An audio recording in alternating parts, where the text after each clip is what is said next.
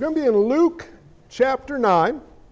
We're going to be in verse 26 through verse 36. And God willing, we're going to be here for two weeks. So if you miss next week, you're going to miss the back end of the sermon, and I'll be totally honest with you. Next week's pretty good stuff. Hopefully, this week is okay. So while you're flipping over there, I want to share with you a story about two friends who traveled together often. And one always wore his seatbelt, got in the car, buckled up every single time. The other friend never wore his seatbelt. He found them constraining and confining. So they kind of banter back and forth. Joe, don't you know how dangerous it is to not wear your seatbelt? Well, Lou, they're just constraining. Never going to be in an accident. It's no big deal. Dude, you could die in an accident without your seatbelt. I know all that, but, but it just it chokes me, it chokes my neck, so I don't wear it. Well, this went on and on for years, and finally one day the guy who didn't wear a seatbelt got in the car and buckled up. And his friend said, What happened with you? And he said, Well, a friend of mine was in an accident, and I went to visit him, and he went through the windshield, 150 stitches in his face. So I'm buckling up now. It's not that that man learned something new. It's that what that man already knew became very real to him. Amen? Huh, seatbelts save lives. Wait a minute. Jesus saves lives. The question is do we potentially live our lives knowing certain facts about Jesus but never actually buckling up, aka abiding in him? And what does it take to give us the joy to buckle up or abide in Christ day by day, week by week, month by month? How often do we know facts about Jesus but fail to apply those facts to our lives? We're going to go really slow here because how often do we know, theoretically, the joys and dangers of obedience or disobedience, but don't seem to actually walk in light of those. For example, you guys all awake? Sure? Does anyone here believe God is all powerful? All wise, loving, perfect in all his ways.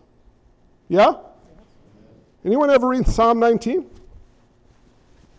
Verse 7? The law of the Lord is perfect, reviving the soul. The testimony of the Lord is sure, making wise the simple. The precepts of the Lord are right, rejoicing the heart. The commandment of the Lord is pure, enlightening the eyes. The fear of the Lord is clean, enduring forever. The rule of the Lords are true and righteous altogether. More to be desired are they than gold, even much fine gold, sweeter also than the honey and drippings of the honeycomb. Do you believe that's true? Intellectually, do you believe that's true? Now, here we go. Jesus saves lives. Do you want to buckle up? May I ask you a question? And I'm setting up Luke 9. Why do you do what you do? Do you know every single thing you do is driven by a motivation, most of which are subconscious? They're the result of what you've been conformed to. Did you know that? Think about it. Romans, 11 chapters of, of gospel doctrine unpacked. Chapter 1, all the way through 11, just the gospel unpacked. What does Paul do right away, Romans 12? He says, Therefore, in light of all these truths, for those of you who are in Christ, what's the first thing he's really calling you to do? Think about why you do what you do. Don't be conformed to the world, but be transformed by the renewing of your mind. We'll have a little fun with this. You ready? You have to work with me here. Why are you sitting where you're sitting right now? Don't answer out loud. Why are you sitting where you're sitting? There's a reason you're sitting where you're sitting. Do you know what the reason is, though? And here's the question Is it based on who Christ is and who you are in Christ? Or is it based on something else? Why do you do what you do during the week? There's a motivation. Why, why do you steward what you steward as you steward? What are you all doing this afternoon? Why are you doing it? You see, there's a motivation. And until we slow down and, and dig into these motivations, we will never truly understand the joy of buckling into or abiding in Christ. But here's what drives it Who is Christ and why did he come? The text we're going to look at is a command, invite, invitation, and enticement of the Lord to abide in him, to buckle up in him, to understand more fully who he is and why he came. So, are you all tracking with me here? Dylan's not? Everybody look at Dylan, make it awkward. Keep staring. Here he comes. He's coming around. I see him smiling. There is a reason we do what we do that we often don't think through. Let's focus our attention upon the reality of who Christ is. Luke 9. For whoever is ashamed of me and my words, of him will the Son of Man be ashamed when he comes in his glory, in the glory of the Father and of the holy angels. But I tell you truly, there are some standing here who will not taste death until they see the kingdom of God. Now, about eight days after these sayings, he took them, Peter, John, and James, and went up on the mountain. And as he was praying, the appearance of his face was altered, and his clothing became dazzling white. And behold, two men were talking with him Moses and Elijah, who appeared in glory and spoke of his departure, which he was about to accomplish in Jerusalem. Now, Peter and those who were with him were heavy with sleep, but when they became fully weak, they saw his glory. And the two men stood with him. And as the men were parting, Peter said to Jesus, Master, it's good that we're here. Let us make three tents one for you, one for Moses, and one for Elijah. I love this, not knowing what he said. As he was saying these things, a cloud came and overshadowed them. And they were afraid as they entered the cloud. And a voice came out of the cloud saying, This is my son, my chosen one. Listen to him. And when the voice had spoken, Jesus was found alone. And they kept silent and told no one in those days anything of what they had seen. This is the word of the Lord. Who is Jesus? Why did he come? I'm only going to do who is Jesus, and I hope I cut my sermon short. Because I want to let you guys chew on this for a week. So remember 920. Who is Jesus? What does Peter say in 920? You're the Christ. Correct answer, you get an A. Look at the next couple verses. Jesus says, You're right. Parallel accounts. Blessed be God for revealing that to you. Now, just so you know, I'm going to die. You're going to die. That's what he said. And it's a little unsettling. So, Jesus gives Peter two prophetic statements in verses 26 and 27. He says, I'm going to come back in glory but before I do, some of you will see the kingdom of God before you die. Do you see that? Side note How do you know if a prophet is true in Scripture? Let's say that we're back in Old, oh, my goodness. Let's say we're back in Old Testament days and I walk into the church. I understand that doesn't work. And I say, I am a prophet of God. The Lord has told me that Nicole is to bestow upon me her car, and Rich his financial assets, and Roy his tie collection. Thus saith the Lord. What do you do? Did God say that? Give you an example. A prophet once told a man to punch him in the face. The guy didn't, and he got dead because he didn't listen to what God said. Well, how do you know if it's from God? pattern.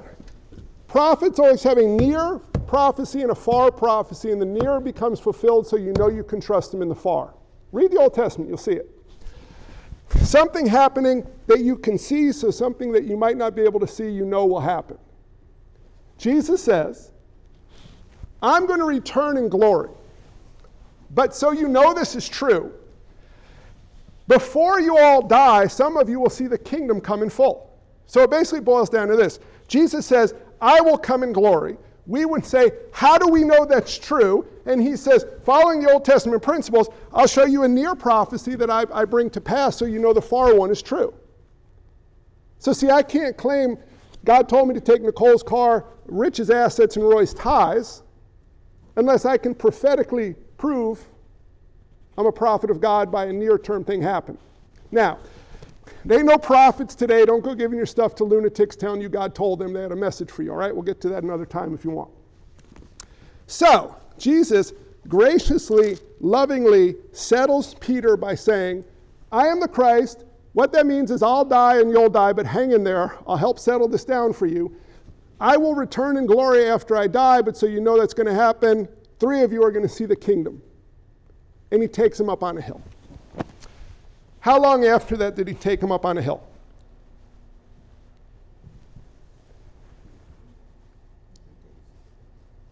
Eight, eight days.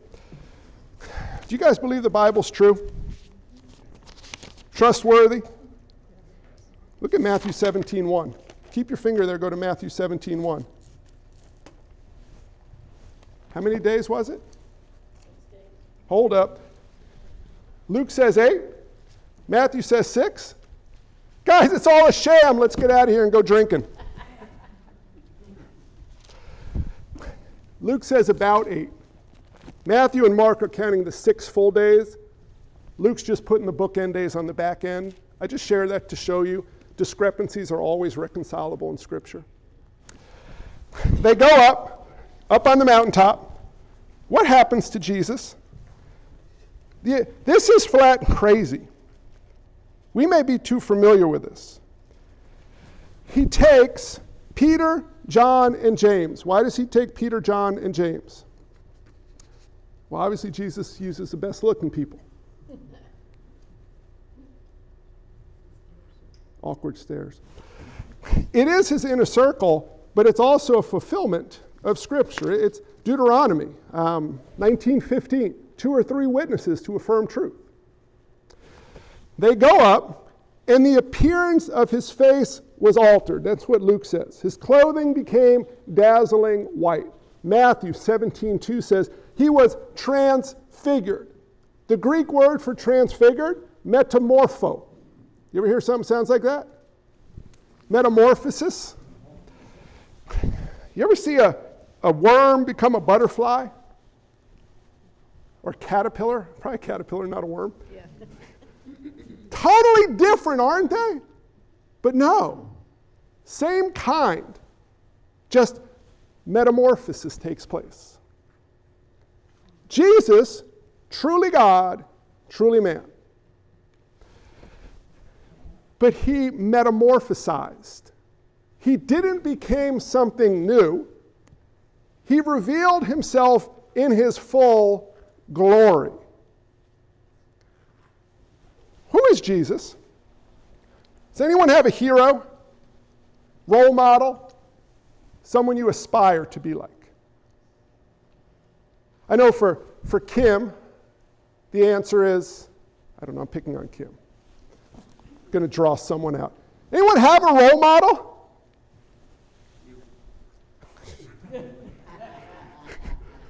Anyone have a role model? When, when I was a kid, you know who mine was? Rickey Henderson. Right? You ever see Rick, Rickey catch a ball in left field? He'd come under that ball. He had this giant glove, right, Karan? Hey, Karan's not even old enough to know. He would snap catch that ball. And I had high aspirations in life. Well, then you get older, and, and maybe it's a, a famous person from history. Maybe it's George Washington. Maybe it's, it's Harriet Beecher Stowe. Maybe it's uh, uh, you, you fill in the blank. We all aspire to be like someone or something. That's what drives what we do. Well, church folks, who do you aspire to be like? Come on, church, answer. What's fuzzy with a long tail and four legs? Everything's Jesus. I just don't know how. It's an old joke. But do you see Jesus as a dead historical figure with certain attributes to model and advice to give for your benefit? Or do you see him as a very present help in times of trouble? the living God, El Shaddai. Do you know what they just saw on the mountain? Jesus is, is not a historical figure from times past.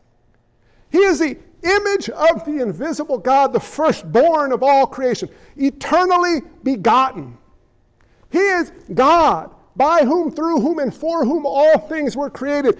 And these guys stood on a mountaintop with God. I mean, can we just chew on that for a minute? Who revealed himself in his glory. Remember Moses? Well, wait a minute, doesn't Moses show up here in about a minute? Actually, Moses shows up in about a week, bear with me. Moses used to uh, ascend the hill, go into the tabernacle. Exodus, for example, 34. We get to verse 29. Moses came down from Sinai with the two tablets of the testimony in his hand. As he came down from the mountain, Moses didn't know that what? The skin on his face shone because he had been talking with God. You ever see the moon in the sky at night? Do you know how you see the moon? It reflects the light of the sun. Jesus didn't shine like Moses. Jesus was not the moon. Jesus is the sun who was the sun. Jesus is a Shekinah glory of God. Can you all hang on to this for a minute? God Himself took on flesh to become one of us so that He might save us by living the life required of us that we never could, by dying the death we all deserve, and placing his righteousness upon us, being both just and the justifier. Now, this, this leads to several interesting questions. Why did Jesus do this? What are Moses and Elijah doing there? You want to have a little fun? How did they know it was Moses and Elijah? Well, they obviously had kid Bibles with pictures.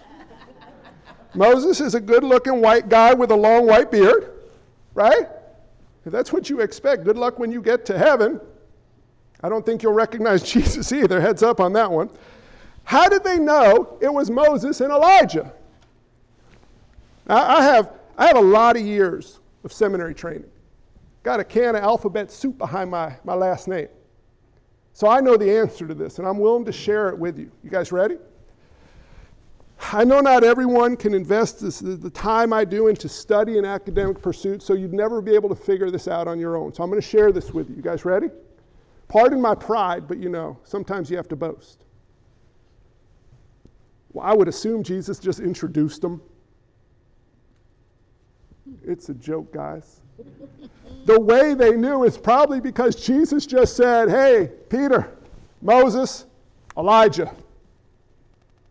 Nothing special going on there, and how they knew. Same way when, when, when you meet people, you know who they are. Hey, guys, Dorothy, Dorothy, guys. Very much like that. What were they doing there? This cloud, ooh, hang on a minute. This cloud came down, consumed them. You ever read about a cloud in Scripture? I don't remember dance parties in the cloud. Wait a minute. Jesus' face shone. His appearance was altered. His clothing became dazzling white. Now, you know what I expect to read next? And they all perished in his presence. Remember my man Uzzah, Patty's favorite person in the Bible? Uzzah's just following the ark. Remember what happened to Uzzah? Just trying to help God out. Uzzah reached out and touched the ark, and what happened to Uzzah? Uzzah was touched by God and dropped dead. Why? Because he didn't understand his hands were dirtier than the dirt on the ground. He was a man in sin. Not perfect. But before we can really dig into this, we need to settle all the way back down with these questions about who is Jesus. Because, see, here's the problem I have with time. What were Moses and Elijah doing there? Well, that's next week. You see this word departure? Give you a little insight. You got a little footnote mark in your Bible there, maybe? Tiny little number next to it, anybody? See a lot of glasses snapping down onto faces here. Anybody see that? Check that one out. We'll come back to that next week. Blow, blow your mind when you unpack this. This cloud, see, I remember this cloud on Sinai, coming out of Egypt, in the wilderness, in the tabernacle, in the temple. And when I hear about the cloud, the high priest went in once a year with jingly bells on the bottom of his, his fine clothes in case he dropped dead. But all of a sudden, Peter, James, and John are just hanging out in the cloud. Who is this Jesus and why did he come? And then I, I see the Father speak and say something very particular. In fact, if you read this properly, what he's saying is Peter, shut your mouth. This is my son. Listen to him. You say, Pastor, where do you get that? Again, we'll dig into that next week.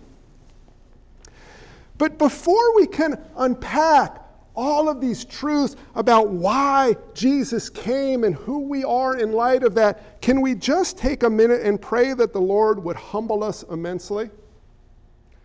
Who is Jesus? Luke has been laboring for nine chapters. Could you imagine if he wrote at the same speed I preach? This book wouldn't be finished yet. Imagine the Holy Spirit have to work through that. Luke says, verse 1 of 1, Inasmuch as many have undertaken to compile a narrative of the things that have been accomplished among us, just as those who from the beginning were eyewitnesses and ministers of the word have delivered them to us, it seemed good to me also, having followed all things closely for some time past, to write an orderly account for you, most excellent Theophilus. Why? Verse 4 that you may have certainty concerning the things you have been taught. What have they been taught? Boom, boom, boom, boom, boom, boom, boom. Marvelous declarations of who God is. And here's what I'm afraid happens way too often little kids want to be like Iron Man, Thor, and Captain America. Big kids want to be like Louis Zamperini, Harriet Beecher Stowe, Eric Liddell, Elizabeth Blackwell, Richard Allen, or George Washington. You might not even know who all those people are. Marvelous life stories to read. But those who are saved have been saved to be conformed to the image of Christ. He is he to whom we should aspire not only to be like in the appropriate context in his humanity but to glorify with all of our lives. And here's the wrestle that we have. And my friends, this is the mark of a maturing believer. We slow down. You know the verse, be still and know that I am God? One of the most distorted verses in all uh, of Christendom, in my opinion. Be still and know that I am God.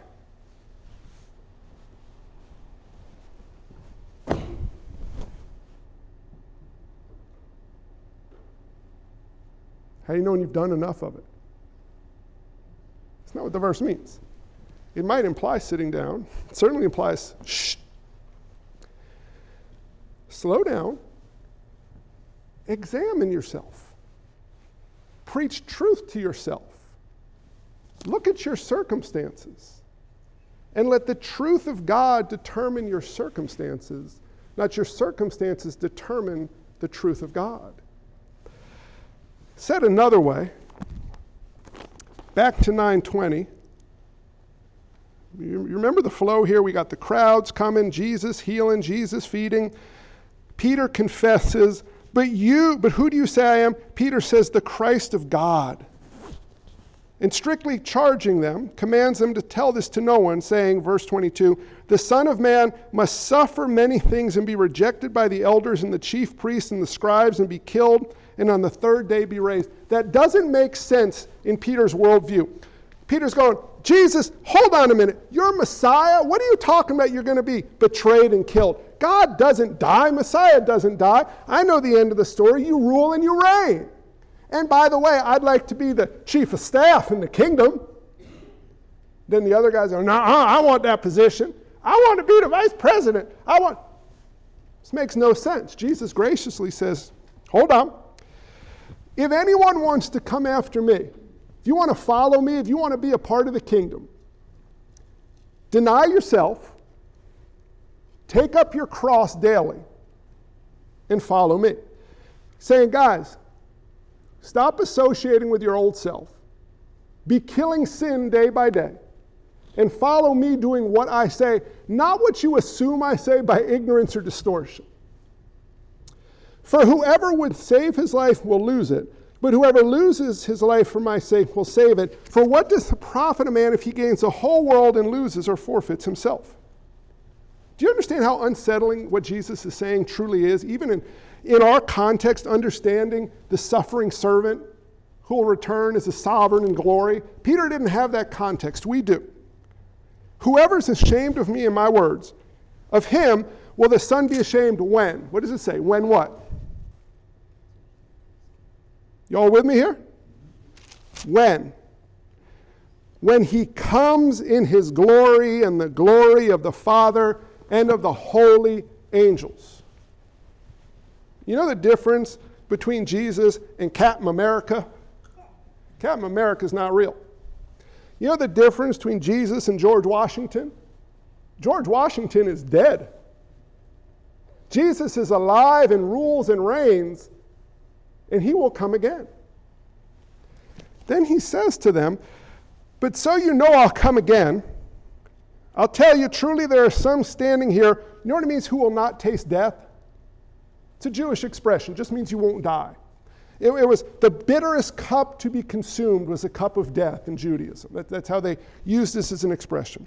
Some of you will not taste death until they've seen the kingdom of God. So, so people have seen power of the kingdom, right?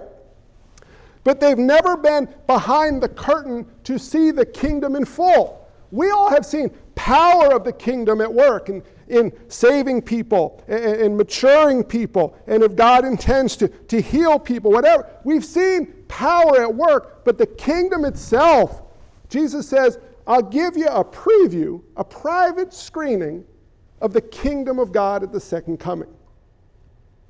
And they go behind the curtain they fall asleep. Do you know it's interesting? It's a passive participle in the Greek. Sleep consumed them. They didn't just lay down for a nap. Sleep consumed them. Why? Feel the emotional roller coaster they're on. These guys have a decent fishing business. A year and a half ago, got all, all uprooted. They're following Jesus. He just fed 25,000 people out of nothing. They declare, You are the Christ. Jesus goes, You're right. I'm going to die and you're going to die. They're like, what? What? What? Come on, we'll go up a mountain. I'll show you the kingdom. What? They get up there. They are overwhelmed. They, they are consumed. They are physically beaten down, emotionally beaten down. They, they are a mess. And they just pass out. But while they're on the mountain, and I love how Moses and Elijah show up, and wait till you see what they're doing there. While they're on the mountain, Jesus transformed. Jesus metamorphosized. Jesus was transfigured. Hebrews. Flip over to Hebrews for a minute. Hebrews after Philemon. Interesting. If you're interested, the Bible goes in flow of authors. Romans through Philemon, Paul's letters, longest to shortest, that's how they're organized. Hebrews after Philemon, they think Paul wrote it, no one's sure, that's why it's there. There's your free takeaway for Sunday. Verse 3 of chapter 1 He is the radiance of the glory of God and the exact imprint of his nature, and he upholds the universe by the word of his power. So let's just land this today here. Who is Jesus? Let me ask it a different way. Do seatbelts save lives? Do you wear your seatbelt? Does Jesus save lives? Is Jesus all loving, all wise, all powerful, perfect in all his ways? You sure? Do you buckle up? Do you abide in him?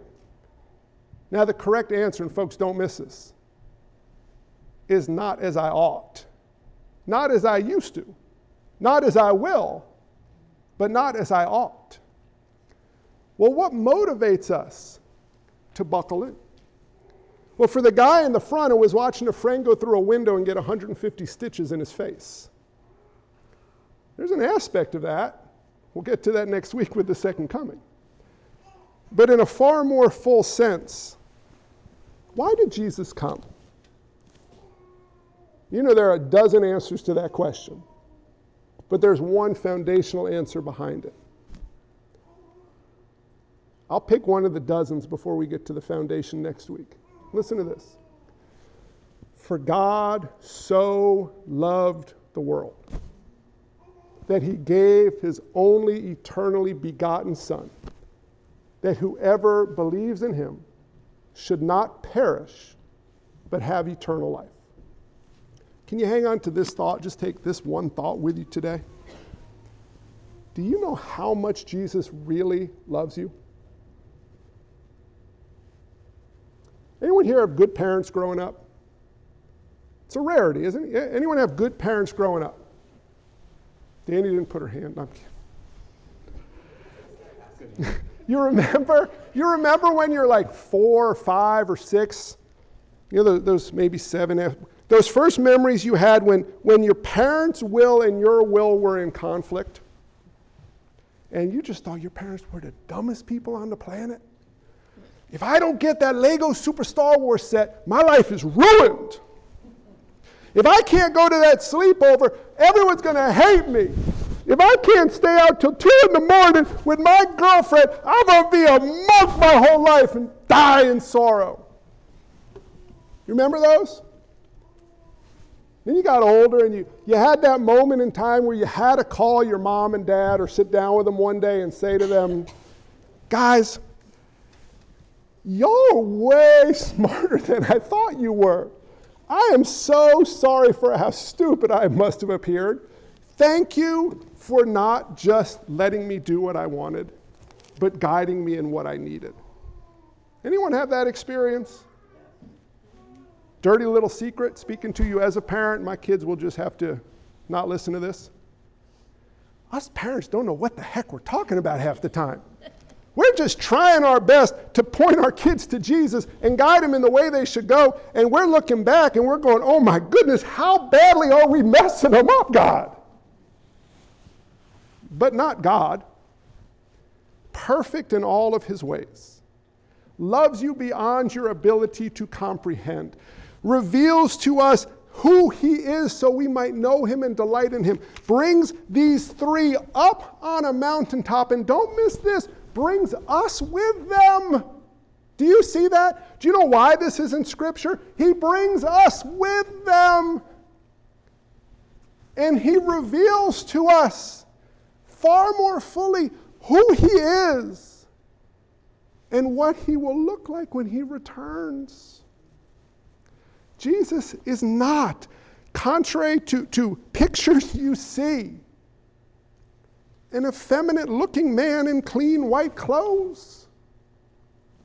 Jesus is God incarnate. In fact, every superhero movie is actually about Jesus.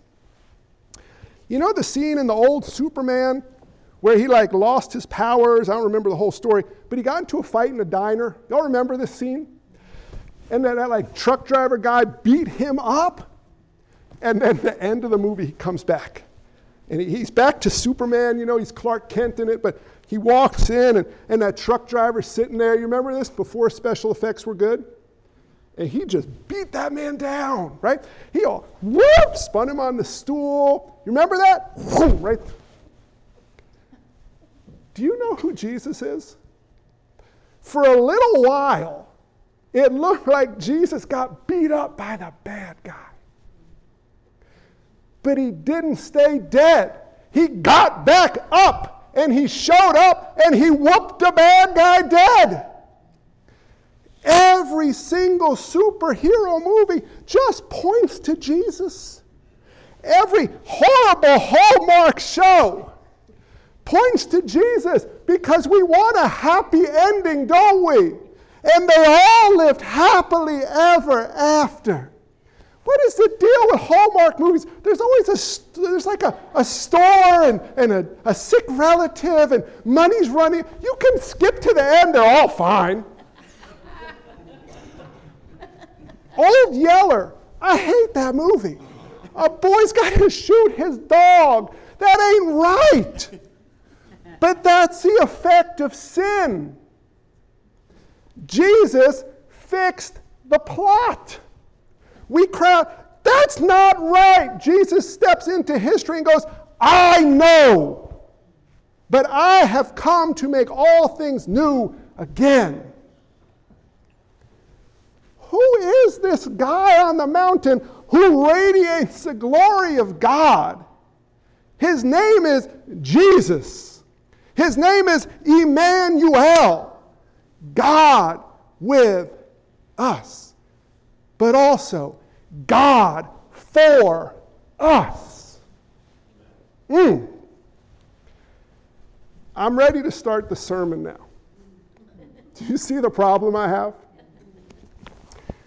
But here's all I want you to take. Friends, don't let the devil make you cynical. Life will kick you in the teeth again and again and again and again, and you will cry out just like Psalm 44 God, please get up and help. Listen to the word of God. He got up. He is your help. He is your strong shield, and He's in full control of everything going on. He was kicked in the teeth, but He broke the power of the one who kicks in teeth. He defeated death. Fear not. So, as you go through life, might we just slow down? Might we, might we think, am I buckled in? Am I trusting Jesus? Why am I doing what I'm doing? Maybe I'm harboring bitterness. Maybe Quran irritated me. I'm making this up. Well, we'll do this in public. So, no, I'm kidding. Maybe Quran irritated me. Well, you know what? Don't mess with me. I'm my favorite person. So, since he irritated me, I'm going to make him look bad. I'm going to do it in a way where I can make him look bad to make me look good. I better put on my seatbelt real quick. Because why do I care so much that Quran irritated me? At a foundational level, friends, because I want Quran to love me. I want Quran to accept me. I want Quran to appreciate me. Well, he can't do that like Jesus can. Fully known and fully loved by Jesus. Why do I steward what I steward as I steward it? If I'm the guy in the wilderness with the manna, you know I'm coming out with three coolers. But God's going to rot that stuff up till I learn the joy of taking one day at a time. See, I carry coolers because I trust in the coolers. I don't really trust so well in Jesus. And the reason I don't trust so well in Jesus is because I don't yet know Jesus like I one day will. Jesus is not a dead historical figure. He is the God of glory. Okay, I have like five points to make. I can't do this to you guys. No. We'll, we'll stop here. We got the who is Jesus? Why did Jesus come? You know how badly I want to talk about Moses and Elijah right now? You know what this word departure, the cloud, God the Father speaking. Let's do that next time. This time, can we just remember who Jesus truly is, who we are in Him, and slowly, day by day, do the hard work of denying ourselves, taking up our cross daily, and following Jesus. Not making Scripture say what we want it to, but allowing ourselves to listen to Jesus in what He says in truth. We can love each other because He first loved us. We don't have to be people pleasers because God is well pleased with us. Dirty little secret you don't even have to be dependent upon one another to care for you because God will care for you perfectly. Here's a little lie I believed years ago I'm good in trusting God for His provision, but I'm not good in the fact He has to use people to do it. Came to faith working in a corporate context. I trust God if He actually wrote my paychecks and signed them, but having to work for a boss who's not God, see, that's a little unsettling. Because what if he decides one day not to give me my paycheck? You want the secret? God rules and reigns over everybody's boss. Nebuchadnezzar didn't rule the kingdom. You know that? God ruled the kingdom. He just used Nebuchadnezzar in the process. In fact, at the end of Jesus' life, it's a funny thing here. The high priest Caiaphas, I think it's in Matthew 25, pardon me if I'm wrong, 25 or 26, too far into the book to know. Caiaphas says, who are you? Are you the Christ? You want me paraphrase Jesus' response? Oh, you ain't seen nothing yet. Give it a read. A, it's a dead on paraphrase. Oh, you ain't seen nothing yet. My friends, who is Jesus? Oh, you ain't seen nothing yet. Father God, would you help us to rest in the truth of who our Savior is? Holy Spirit, would you please graciously give us a right understanding, an ability to see clearly with spiritual eyes, a bit more fully today, who Jesus is, where Jesus is, why Jesus came, and what it means, Lord Jesus, that you will come again. Lord God, help us to rest in the discomfort of this life. In this world, we will have trouble, but you've overcome the world. This is not our home. We should always have a bit of homesickness. In this world, things will not always go as we feel they should. People will not always treat us the way we want them to. We will be let down. We will be hurt. But you, Lord Jesus, will never leave us nor forsake us. And Lord God, in light of that, help us not look to others to treat us how we want them to, but to treat others as you have treated us. And as we do, rejoice in the fact that in so doing we glorify you. Lord God, give us the joyful confidence to let people get to know us because even in our darkest sin, you are still at work. You have covered that sin. You are pruning us of that sin, and our identity is not found in that sin, it's found in you. Lord Jesus, help us to think. Help us to think about why we, we get angry, why we get anxious, why we have certain secret habitual patterns that we'd never want anyone to know about, why we seek to find joy and comfort in things other than you. And through that, Lord Jesus, reveal to us more fully who you are so you might sit in your throne in fullness in our lives, functionally, how we live. Lord Jesus, help us. Lord Jesus, comfort us. Lord Jesus, strengthen us. Lord Jesus, do the, do the impossible work of causing us to desire and delight in doing your will, not our will. Lord Jesus, do the impossible work of causing us to not delight in making a name for ourselves, but making much of your name. God, do the impossible work of causing us not simply to love people we find lovely, but to love people who are truly unlovable, because that is what you did for us. And Lord, as we do these things, may we rejoice and praise you because it is only in your power that those things can be done. And Lord, it is only as we truly know who you are and who we are and walk in those truths that we will find the joy of doing your will.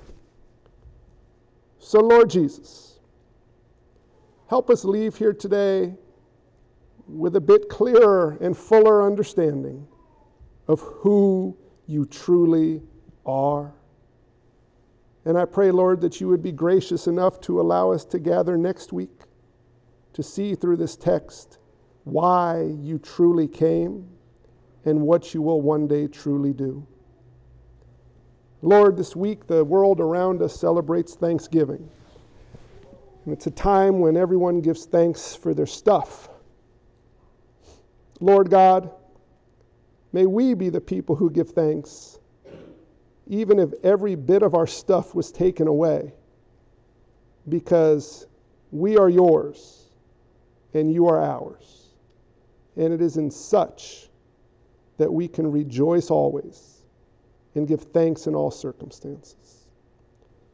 Lord, give us the ability to boast in you perhaps this Thursday around a Thanksgiving table, to tell people a bit about who you are and why you came.